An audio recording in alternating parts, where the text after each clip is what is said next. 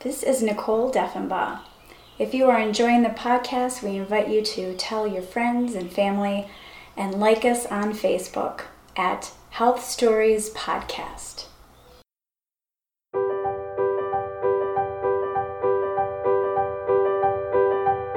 I remember laying in a hospital bed, unable to keep any food down. My digestive system had shut down because I had just undergone emergency surgery for peritonitis, a very bad infection of the abdomen. It was a complication from another surgery.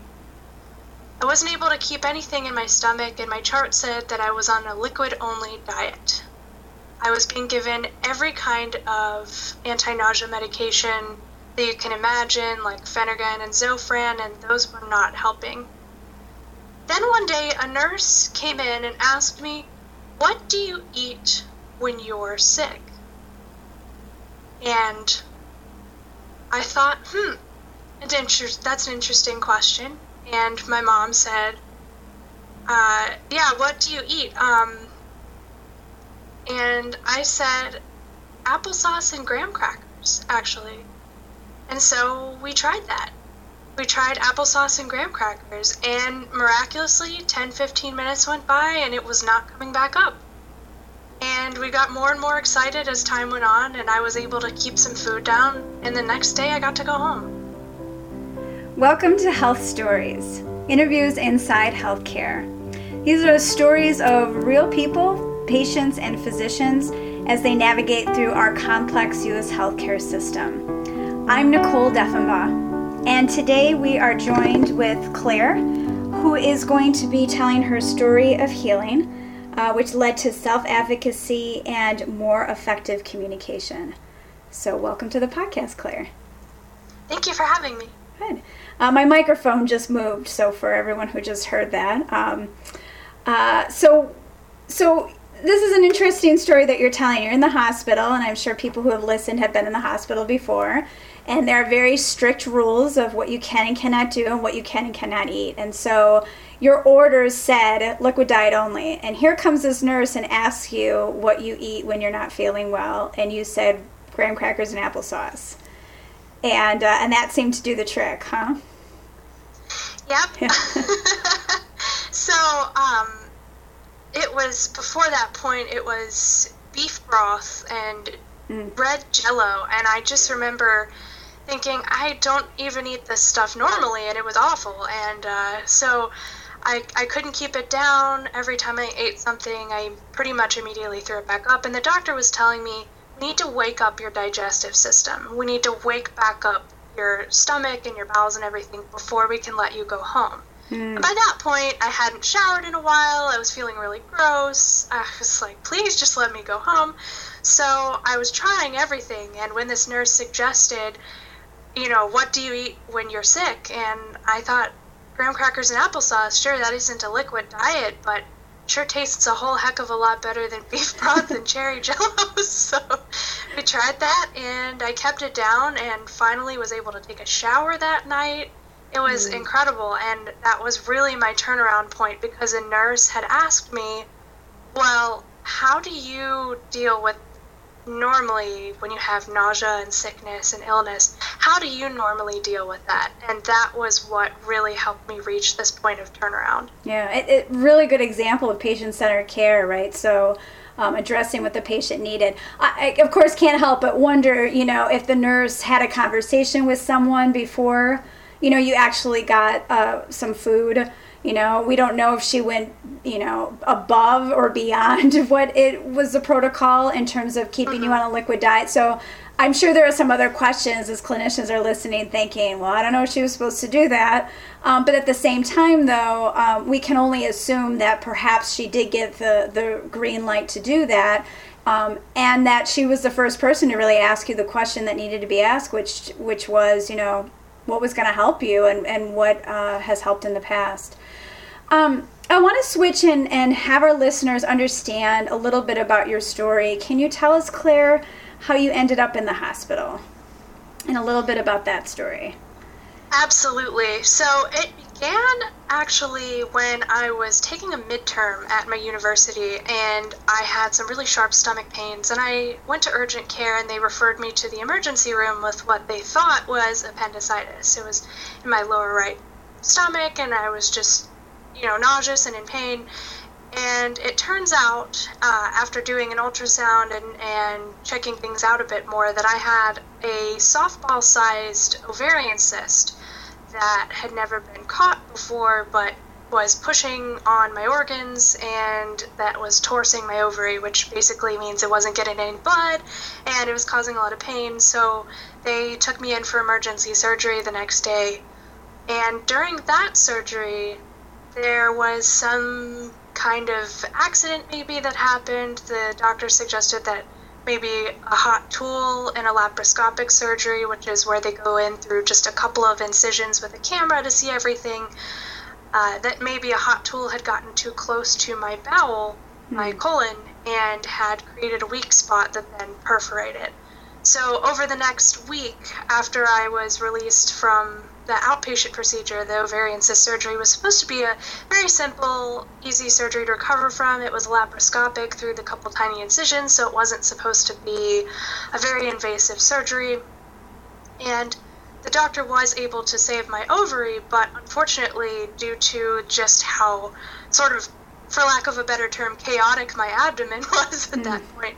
It was uh, unfortunately that my bowel ended up becoming perforated. So I ended up with a fever and in a lot of pain over the next week, and eventually back to the hospital where I ended up just with a lot of doctors scratching their heads saying, We don't know why you're in this much pain. We don't know why you have a fever.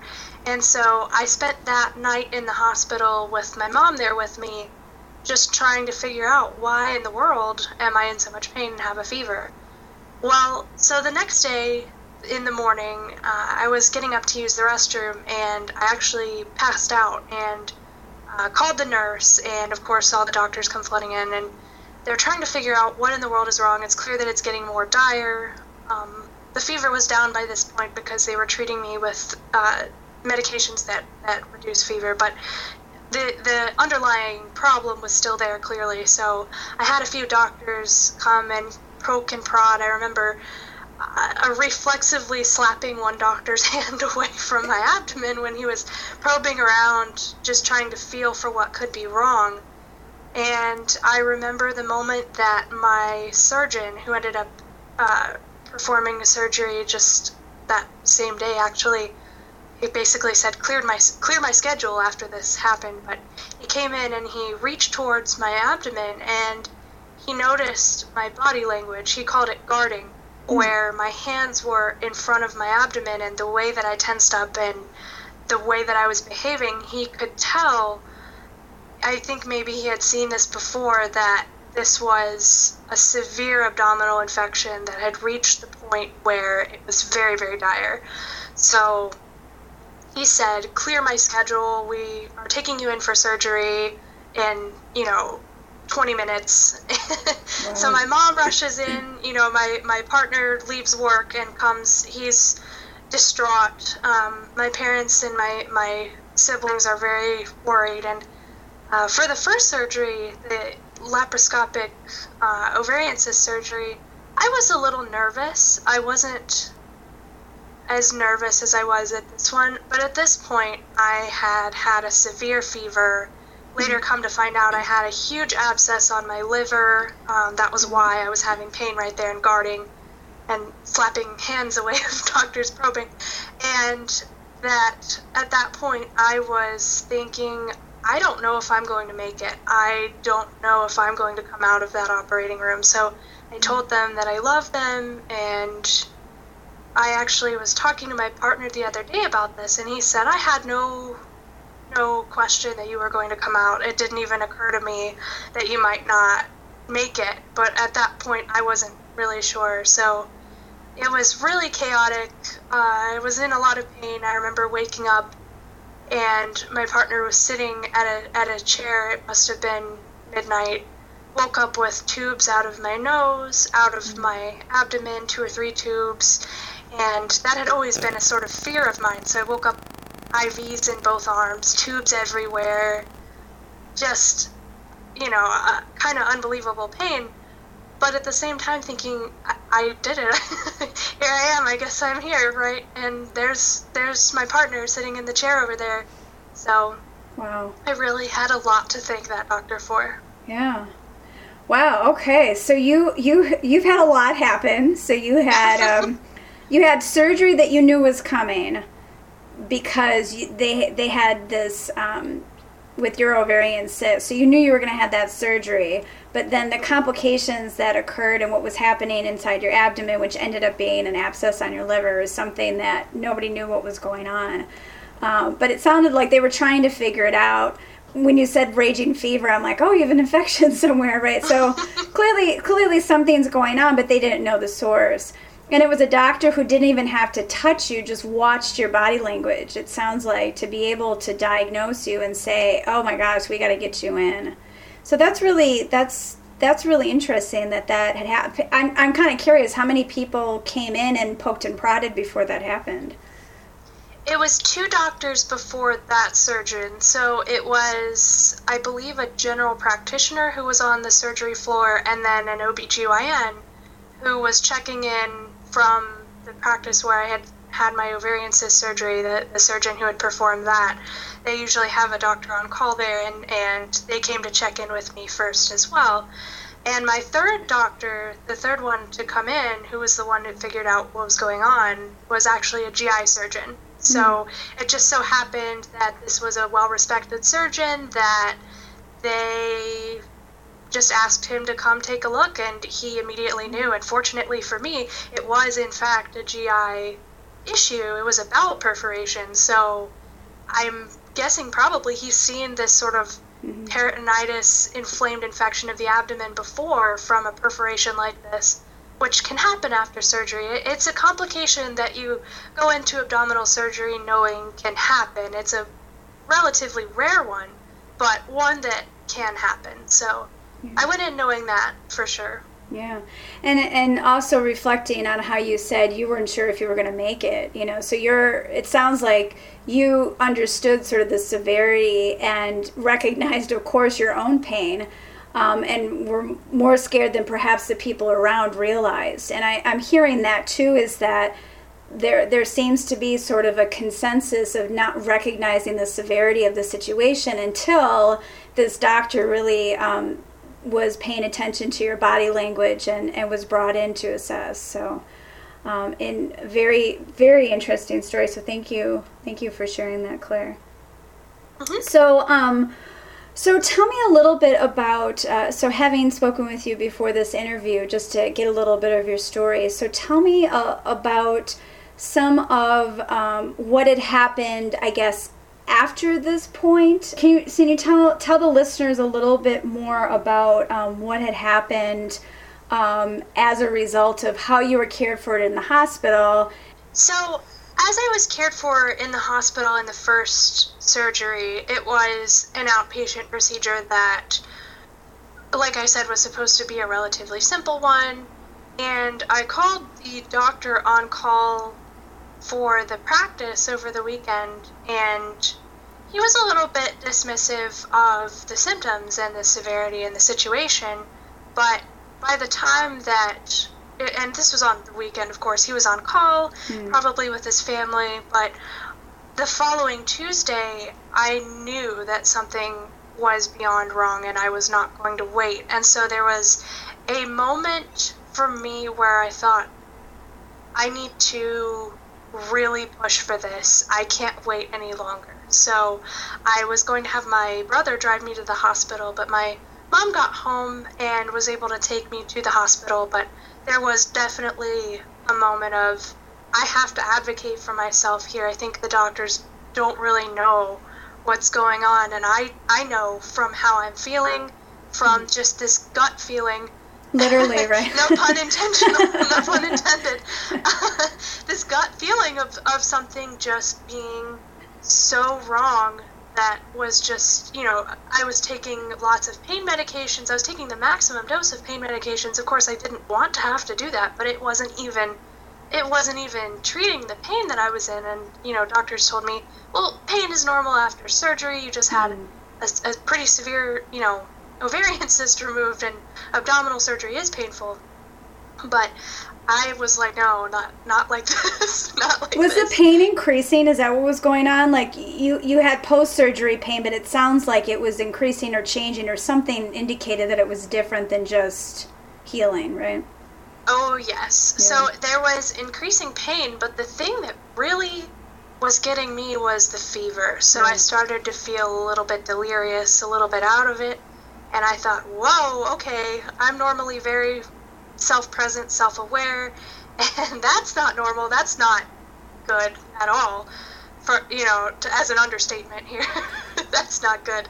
So uh, ultimately, when I ended up at the hospital again, they did take me seriously. They, they said, you know, clearly you're in pain and, and there's something going on. We're just not 100%. And so they actually, I had my first ambulance ride that night. They uh, got me into a gurney and into an ambulance to go over to another hospital where they had more specialists that could hopefully figure out what was going on.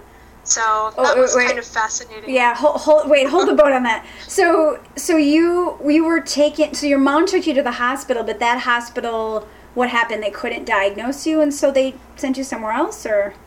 No, and by the by this point, it was about midnight, and they had a couple of doctors on call, but there was another hospital locally that they knew had a lot more specialists on call, a lot oh, more.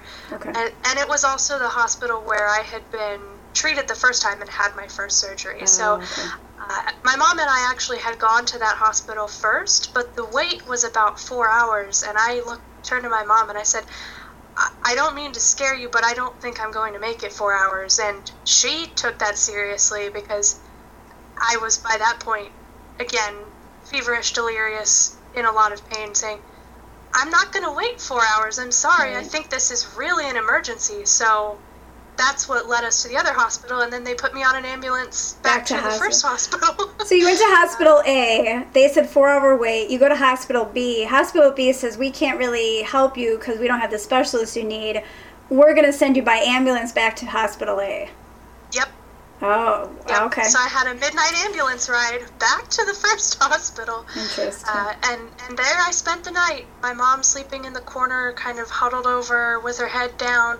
She had been with me through all of this, taking care of me, making sure I had everything I needed. My partner was there waiting for me hand and foot.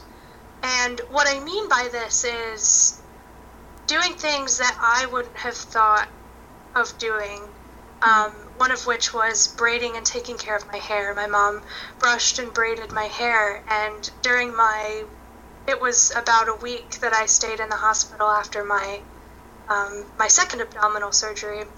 That my mom was there every day, brushing my hair mm. and braiding it for me so that it was out of the way. My partner helped me put on my socks and got me to stand up. And you know, the doctors are saying, "Well, you have to get up and start walking around." And mind you, I had I think two or three separate tubes in my stomach draining fluid from the infection and IVs and IV pole that I had to kind of carry around and I was grumpy and I was all I don't want to get up I don't want to walk around and I have to wear these itchy hospital socks. And my mom went and found pink fluffy socks with little rubber soles so that I mm-hmm. wouldn't have to wear the itchy hospital socks so just my my family. well, no, it's it's great that you bring all of this up. Um, you know, the the idea of support and having people there with you.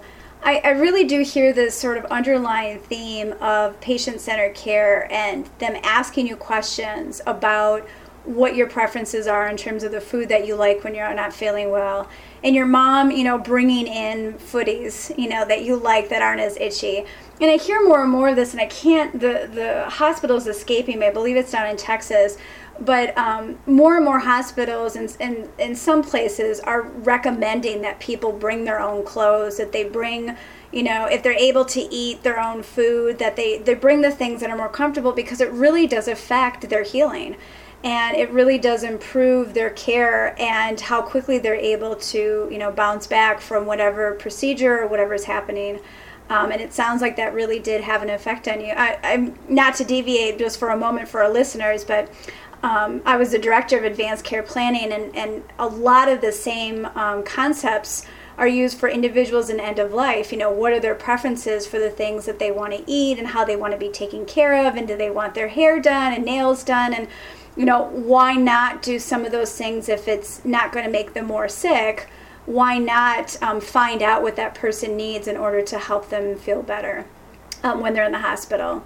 Um, so it sounds like that really that really helped you.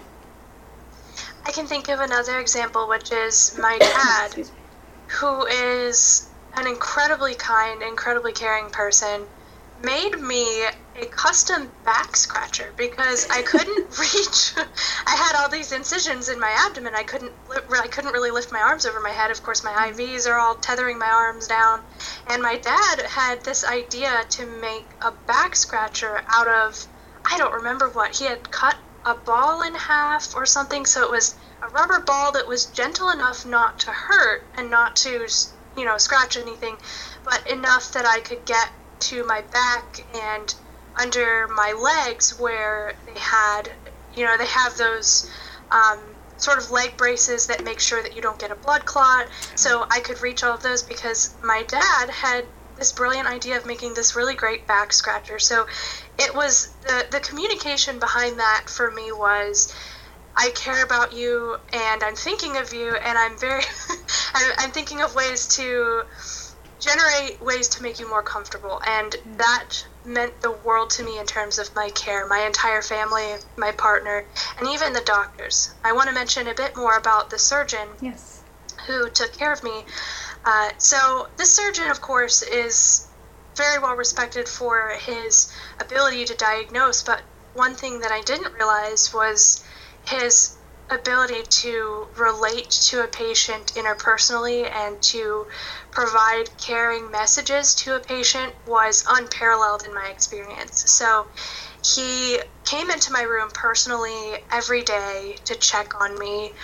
He held my hand and he said, I know you're strong and I, I know that you'll heal from this. You're young and and you've already been through so much that I know that you can get through this. Mm-hmm. And of course, by that point, I was thinking, well, if this incredible surgeon believes that I can heal and get through this, then why wouldn't I believe that? So mm-hmm. I really, really appreciated his focus on, you know, this may be an everyday thing for him, but his focus on reassuring messages, taking just mm-hmm. a moment to say, I believe that you can get through this. And he may have been in the room all of three minutes, checking the incisions, holding my hand for a moment, telling me that I believe that you will be okay. I believe that you can get through this. And wishing my family well and then leaving was enough for me to think, I believe that he believes that I will recover. I will follow whatever regimen he tells me I need to do because he has spent the time to reassure me of this and to explain to me in a way that I understood what was happening. So he, he explained it to my family. He spent time, uh, you know, talking to them about this. And later on, so uh, fast forwarding kind of a year, I know we're sort of jumping a little bit, but fast forwarding a full year, I had still been in pain after these surgeries and I was really confused as to why there were, you know, I had he had let me undergo basically every test I asked for. I've said, "Can you just help me figure out what why am I still in pain a year later?" So he had me, you know, he had the whole battery of tests ordered and one thing after another didn't find anything had colonoscopy endoscopy had all kinds of scans had an ultrasound and he says well the area where it is was where my liver abscess had been, and that's where your gallbladder is. And he said, Well, you know, do you have a, a family history of gallbladder issues? Well, yes, I do. Uh, you know, and, and they didn't find gallstones or anything, and maybe any other doctor might have said, Well, you don't have gallstones, so you're okay. And I told him I'm still in pain, and he said, to, and my partner said she's still in pain every day, and he told my partner, I know her well enough by this point to say I definitely believe that if she's coming to me and saying that she's in pain, then she's in pain and we're going to get to the bottom of it. So ultimately, he said, even if there's no gallstones, I would rather just, you know, make sure it's not your gallbladder. He ordered a test, and it turns out my gallbladder was overactive, so he went in to remove my gallbladder. Come to find out that because of the infection, my liver was adhered to my rib cage with a whole bunch of scar tissue. Oh. So no wonder I was in wow. pain every time I would, you know, breathe in deeply or go exercise or do sit-ups or what have you. I would just mm. be in screaming pain because there were there was scar tissue pulling on my liver. So he, he actually took the time afterwards to provide me pictures because of mm. course I was fascinated with this. I was uh, taking anatomy and physiology at the time that I had all my surgeries, which was fun because I got to be my own case study. so so I asked for pictures and he and he provided them and he showed mm. me and he and he explained what I was seeing and he listened when you know not just the first time in the hospital but again over the next year he listened when i said i was in pain. And he said well no wonder you were in pain. You know you had all these crazy adhesions. He said i expected to see some of this. I didn't necessarily expect there to be this many. So he was able to go in and repair a lot of that take out you know, adhesions being scar tissue that form between organs when you have something kind of traumatic happening in your abdomen, he was able to kind of trim them. The problem with adhesions is, of course, that they do have a tendency to come back.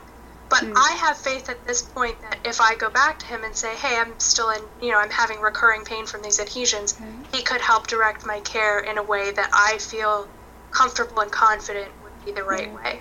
I, I, I love this story and this surgeon because I'm, I'm creating cu- curriculum at the moment and, and working on empathy and the ways to build rapport and trust. And came across some interesting um, studies, Hojat in 2011, that found that doctors with high empathy actually saw improvement in diabetes control and cholesterol control with their patients. And patients who perceived physicians who had um, more empathy actually resulted in a decrease in severity of colds and the duration of their cold. And what it basically shows is that when you have a physician who your physician is offering reassurance, you know, as support, I'm here for you, I believe you, that those statements can actually improve your your healing and your health um, and w- can improve patient outcomes. So it's it's fascinating that you know, and to hear the same thing with the nurse too, right? She was listening to what you said, and that that actually improved your health. So, um, you know, as a communication scholar, I love these stories where whenever there's a nonverbal moment, right, that you were doing the turtle, I call it, you know, the the. Mm-hmm. You know, protecting your abdomen, protecting, you know, creating that shell that he picked up on that um, the, the verbal responses and the reassurance and the support um, really do matter and go a long way. Um, so I want to get into a little bit of that more um, about the the suggestions, the advice, you know, that you would offer clinicians who who are listening. So I know that it seems maybe like a no-brainer and like something that doesn't necessarily need said, but I think that it really does. Sometimes it really is as simple as asking. I know that doctors and clinicians and nurses are people, and I am a person too, and honestly, this is the scariest day of my life. Um, but that said, I can remember what I like to eat when I'm sick, so just asking me, you know, what do you like, what do you do, or asking me questions and then when I answer, you know, I'm in this amount of pain, believing and saying out loud, I believe you. Mm-hmm. When a patient has already kind of been through a, a sort of freak situation, my understanding was that this sort of bowel perforation, my original surgeon said that in 20 years of her practice, she'd never had anything like that happen. Mm-hmm. And it's something that is a risk that comes along with surgery. But that said, you know, it, it came with a lot of self doubt of, am I really experiencing this? And to mm. have doctors validate that and say, I believe that you are in the amount of pain that you are saying. And later, even, you know, a year later, and after a lot of this, when I'm still in pain, to say, I still believe that you're in pain. Mm. And finally, to get to the bottom of that, that was such a relief for me and my family when we were wondering what was wrong. And I'm sure that it was a nice closure for the surgeon who he got to the bottom of it. right. Yeah, so, but but but the one the question I want to ask you though that I'm, I'm thinking about is you didn't necessarily have an answer. They didn't have a diagnosis for you. Mm-hmm. But did it still feel reassuring to hear them say it just simply, I believe you? We don't know what it is yet, but we believe that you're in the pain that you're in. Yes, I, not to overstate it, I honestly think that that's why I'm alive today. Because doctors saying, I believe you. There were doctors who, who didn't necessarily, or, or who, were, who were a little bit more dismissive, but they're, you know, the second time I went to the hospital and I had a bit of a fever and I was in a bit of pain, but there was not much else. They could have sent me home. They could have mm-hmm. said, you know, that can happen after surgery. You're probably okay. They said at that hospital, we believe you. Yeah. Then they they cared enough to send me to another hospital with specialists who also said, we believe you are going to find out what's wrong. Even not knowing, even with the uncertainty that myself and my family felt, it was very reassuring. It, it helped us continue to pursue and not just say, oh, well, you know, I hurt. I'm going to go home and go to bed. No, I'm not going to go home and go to bed because they know that there's something wrong. They just haven't figured it out yet, but it's mm-hmm. coming. Yeah. So. And and we've heard other. I've heard other stories, and I'm sure there are people listening who have been in the situation where their um, symptoms were dismissed and they were sent home, and something did happen.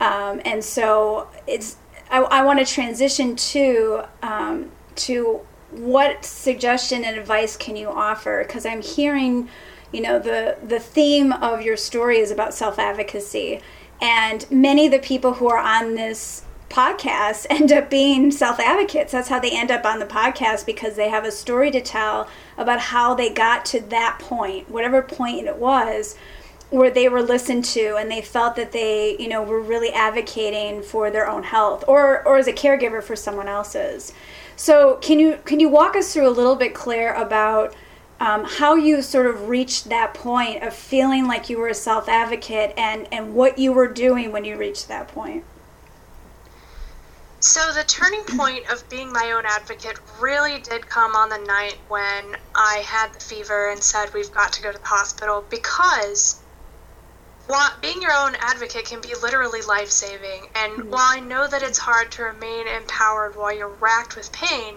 you know your body the best. If doctors tell you you're fine and you know for sure that you're not, speak up.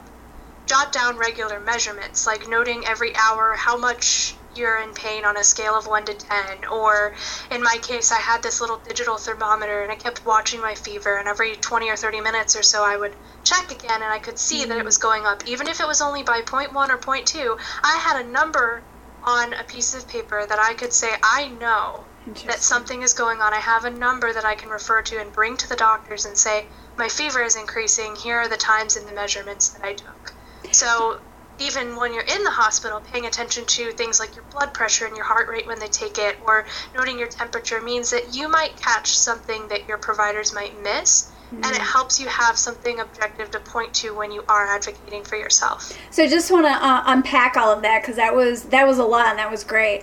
I so I'm hearing you say that really what you're doing is following sort of that clinical um, protocol as well. So so they take measurements, you're taking your own measurement. You know, they're tracking how often it happens, what time it's happening. You were doing the same. so, is it correct that by the time you showed up at the hospital, you had a had a list? You were like, my temperature was this at this time. It went up to this. It was at 101 at this time. Did you hand them that? Is is is that accurate? So I truthfully forgot the list. Whoops. so truthfully, I was in such a state that I didn't sure. have the physical paper with me. That's what I was wondering. I'm thinking, if yeah. you're in that much pain, how how are you mm-hmm. how are you doing all of that? But I will say that later, I actually just started seeing a new GP, and I brought her a typed list of my medical history mm-hmm. because it got so complicated that it was easier not to have to track down a bunch of forms and talk to a bunch of doctors. I said, you know, I'm what's the common denominator here? I'm the common denominator. I've been there for all of it. So I can give you a list. I can tell you, you know, mm-hmm. I did give her a physical piece of paper, but if you're keeping a list and you can remember, hey, I took my temperature three or four times tonight and it was steadily increasing, even if you don't have the paper there with you, you know, I was there. I was me. So, right. so I know my temperature was increasing. So. Yeah, and um, you the said the the objective information, right? The numbers keeping track of, of that information to share. So basically, you you are your own researcher, and so you're you're tracking your own data and then and providing that information, or having a caregiver or somebody else help you with that. Okay, I'm sorry, I mean interrupt. You're going to say something else. No, you're fine. I think that that is something that you know, ha- having been in academia long enough myself, I'm sort of predisposed to do things like that. I take a lot of notes and jot a lot of things down.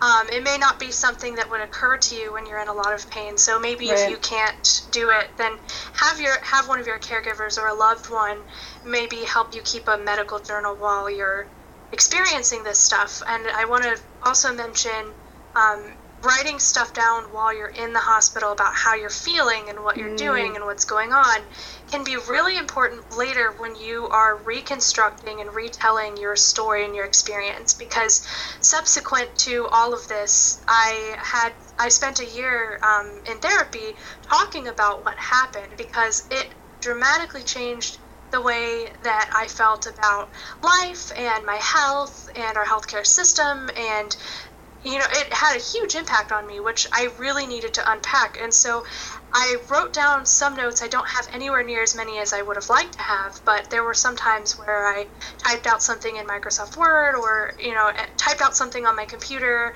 or wrote something on a note on a piece of notebook paper and I still have those where I can look back and say this is how I was feeling at that time mm-hmm. and really spend time to reflect on that and that was a very important part of my healing process.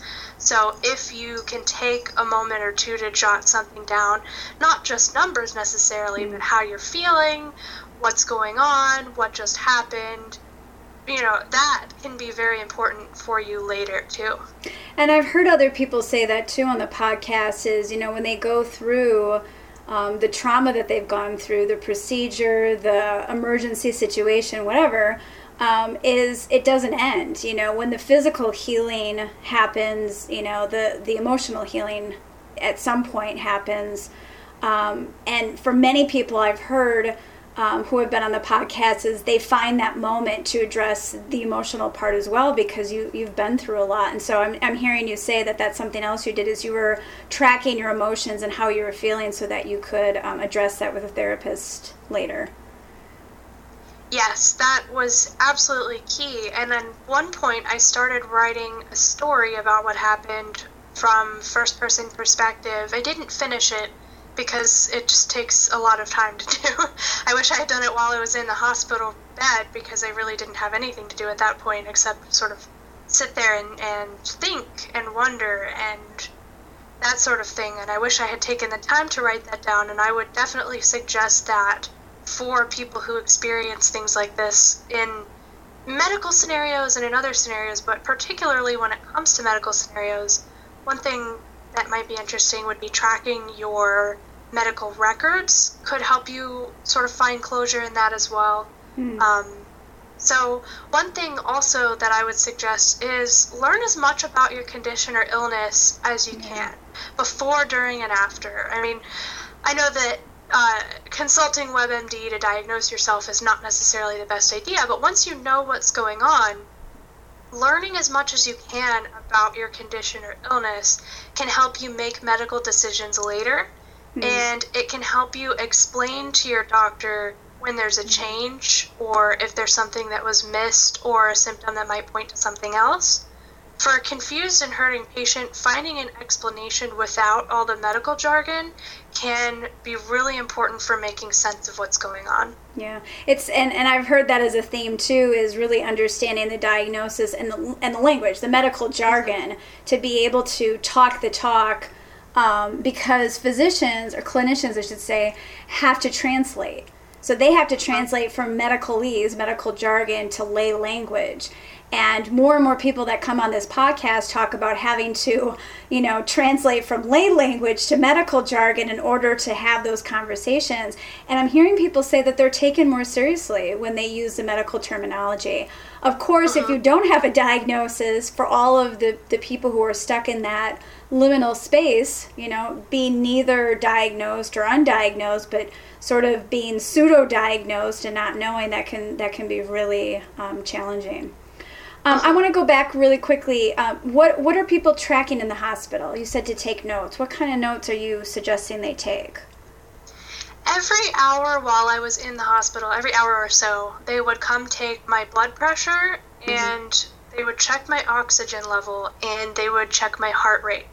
There were a couple of other things that they checked every so often, like my legs, if my legs were swelling, or anything like that to be maybe indications of a blood clot. Uh, so you can track the numbers that they're tracking. I would always look and see you know, is my blood pressure a little bit higher than normal or a little bit lower? I wonder why that is. And then I could ask the doctor, hey, it, it looked like my blood pressure might have been a little bit high. Why? I mean, I was just curious maybe why that is. And then the doctor has a chance to take a second look and say, actually, yeah, it was. Let's take another look at that. Um, so there, there are definitely opportunities while they're taking measurements. Maybe you can't see the meter or thermometer, whatever is going on, but if you can, that's definitely a good thing to take note of and think about. Interesting. Yeah, because I, I, my first thought when I was listening to you is why would you track your blood pressure and temperature? Aren't they tracking it? And what what I heard you say though is yes, they are tracking it, and they have a lot of other people they're tracking and all the uh-huh. information they're tracking. You are more likely to see something in your record that they may not pick up on because it was a minute change. Um, uh-huh. And even if it wasn't something that's worth noting to them, maybe it's something for you to work. It's worth asking, and so you're you're part of the team. So I'm hearing you say that you're really part of the clinical team in that respect because you're tracking what they're tracking. You're asking questions as they're asking questions, and so you're involved. And and it wasn't based on distrust. It wasn't like you assumed that they weren't doing their job. It was you wanted to be involved in in the care that they were providing you. Is that would that be correct? Yes, exactly. And I think, uh, you know, me being my own sort of anatomy and physiology case study oh, right. because I was just curious sort of as to what was going on around me because right. I was sort of bored in a hospital bed. I had nothing else to do, so I was absent-mindedly watching the blood pressure oh, mm-hmm. readings, mm-hmm. that sort of thing. But at the same time, you you can act, absolutely be an active part of the team and understand – that the nurses who are taking care of you again they have so many people to take care of. They are people too. They are overwhelmed. They've got so much going on. And there's different teams of nurses. So the right. day shift versus the night shift they may not have thought that something was significant at the time. Maybe they didn't see the previous readings so they see your blood pressure and they think that that's normal whereas it may have changed significantly. And again you're the you're the common denominator here. You're the one who's there the whole time who has the opportunity to kind of see that and say, what's going on here? And you don't have to question your doctor or your team. You know, you know, it's not an interrogation to say, why didn't you catch this? It's just sort of more of a curious question of, I wonder why that might have changed. And your doctor might have an answer. They may say, it's not really a big deal. We can expect that with this new medication you're on. But then you know that. Then you now know, oh, this is the medication that I'm on and it can do this. So then you're even more mm-hmm. informed when it comes to your own care. And I want to highlight for our listeners what I'm hearing you say also is how you ask the question. Because being an advocate, you know, is asking the question, could you explain this to me? Help me understand. Um, you could also be an advocate by yelling and screaming at somebody too to be heard. Um, when you do that, though, you're heard differently. And it's not to say that you shouldn't yell because it's an emergency, um, what the ways in which you're asking these questions though and not interrogating and saying you did this wrong it's help me understand or i have a question about something. And i think that's really helpful for listeners to hear is how you ask a question the tone of your voice and the way that it's framed makes a difference. And um, when I do community talks, I always advocate to people to treat clinicians like human beings, even when they're not treating you like a human being the more that you recognize their humanness and talk to them as a human being, the more likely they're going to respond positively for towards you and and and have a good conversation and have an effective encounter. Um, and I'm and and I picked up on that and wanted to have people who are listening hear that the the questions you're asking and how you're asking them, Claire, I also uh-huh. believe had an effect on the, the type of care you received. So and to... believe me, it's not easy when you are in pain, you are hurting. I had tubes out of my stomach, I had tubes in my nose and down my throat, I had IVs in both arms. So I am sure that I came off my fair share of crabby in the hospital when stuff was not mm-hmm. going right. But if you can try to frame it in the best way that you can as a curiosity and not an interrogation, I think that that can go miles for helping you. And then a doctor might take a moment to explain something that they might not have otherwise thought to explain to you. Yeah. So we are we are near the end. Wanted to see if there are any other final thoughts or comments. I always invite our interviewees. Any final thoughts or comments for the listeners? So I wanted to address for loved ones. I can only imagine what it would have been like to be alone and in that much pain because my family took shifts to stay with me during the day and night. And the simple actions of brushing, braiding my hair, my dad making the back scratcher, my partner putting on my socks, these were things that contributed directly to my recovery and also family and partners being there to listen to what the doctor says and remember things is incredibly important because when I am flat on my back, dosed with pain meds, don't know what's going on, my family and partner could be there to listen to things and remember things about my care that a week later when I'm still recovering, I had no presence of mind to remember. So for loved ones, just know that it is absolutely critical, even if you're not participating or doing anything, just to be present and listening, not just to the patient, but to the doctor, because you can have a huge impact on how someone heals. Excellent. That's really good advice. Well, thank you so much, Claire, for being on the podcast. I appreciate you joining us today. Absolutely. Thank you for having me. So, for our listeners, again, uh, you can like us on Facebook we are also on iTunes and Google Play. Uh, we are happy to announce that we are well over 10,000 downloads in 32 countries, so we encourage you to spread the word and tell others. This is Nicole Defenbaugh with Health Stories.